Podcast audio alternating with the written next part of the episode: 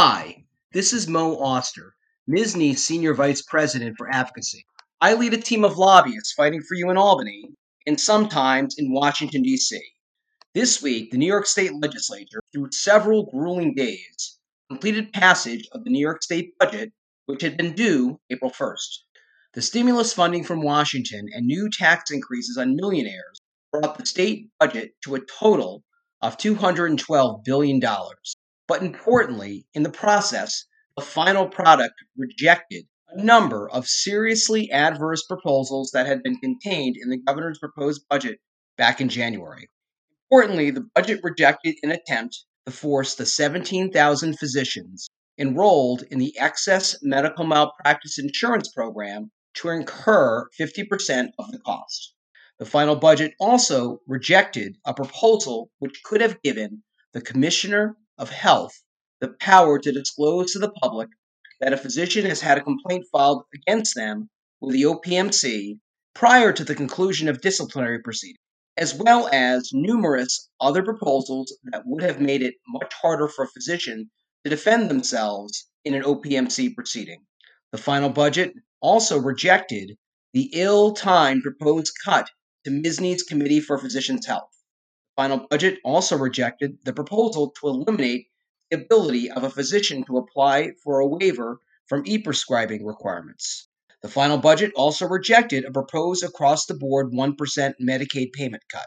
The final budget also rejected several proposals that would have expanded the scope of pharmacists at the expense of physician led medical homes, including proposals that would have expanded the ability of pharmacists to provide lab tests without coordination with a physician, a proposal that would have significantly expanded the role of pharmacists in the existing physician pharmacist collaborative drug program, including permitting pharmacists to prescribe and greatly expanding the number of immunizations that could be provided by a pharmacist. MSSNY had conducted radio ads across the state of New York for the last month with a grant from the AMA Scope of Practice Partnership to educate the public regarding our concerns with these proposals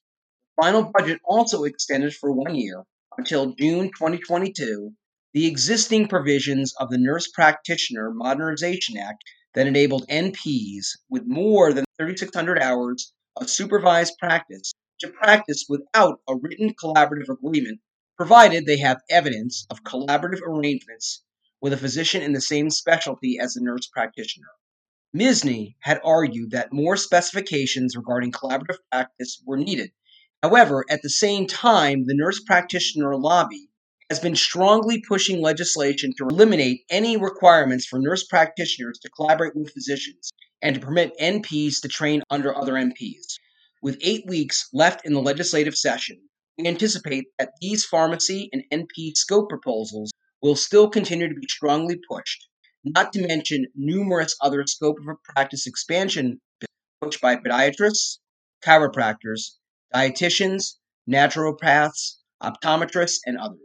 There were also positive steps taken in the state budget as well, including removing premium payment requirements for many of these enrolled in New York's Essential Plan to ensure that they do not lose coverage due to failure to pay premiums, as well as creating bonus incentive pools for physicians and care providers who participate in this program that currently covers over 800,000 New Yorkers in total who earn too much to qualify for Medicaid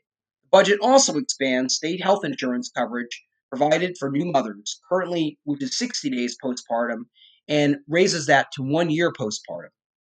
Next week, we will talk about the significant number of other healthcare issues we can expect to see under active discussion during the second half of the legislative session. But at the same time, I want to take a moment to thank all the physicians who took the time to contact their legislators on all these concerning issues both through our grassroots system and as well as participating in our Physician Advocacy Day on March 2nd.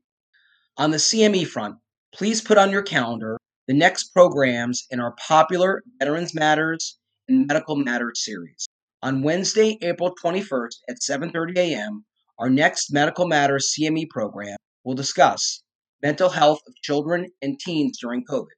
And on Thursday, April 22nd at 7:30 a.m., our next Veterans Matters program will discuss military culture, everything physicians need to know about veterans as patients. Please also look for information in our MSSNY e News regarding our podcast number 99, regarding a discussion on COVID vaccine and podcast number 100 woo, regarding how to talk to your patients about vaccine hesitancy. I guess this makes my podcast today number 101.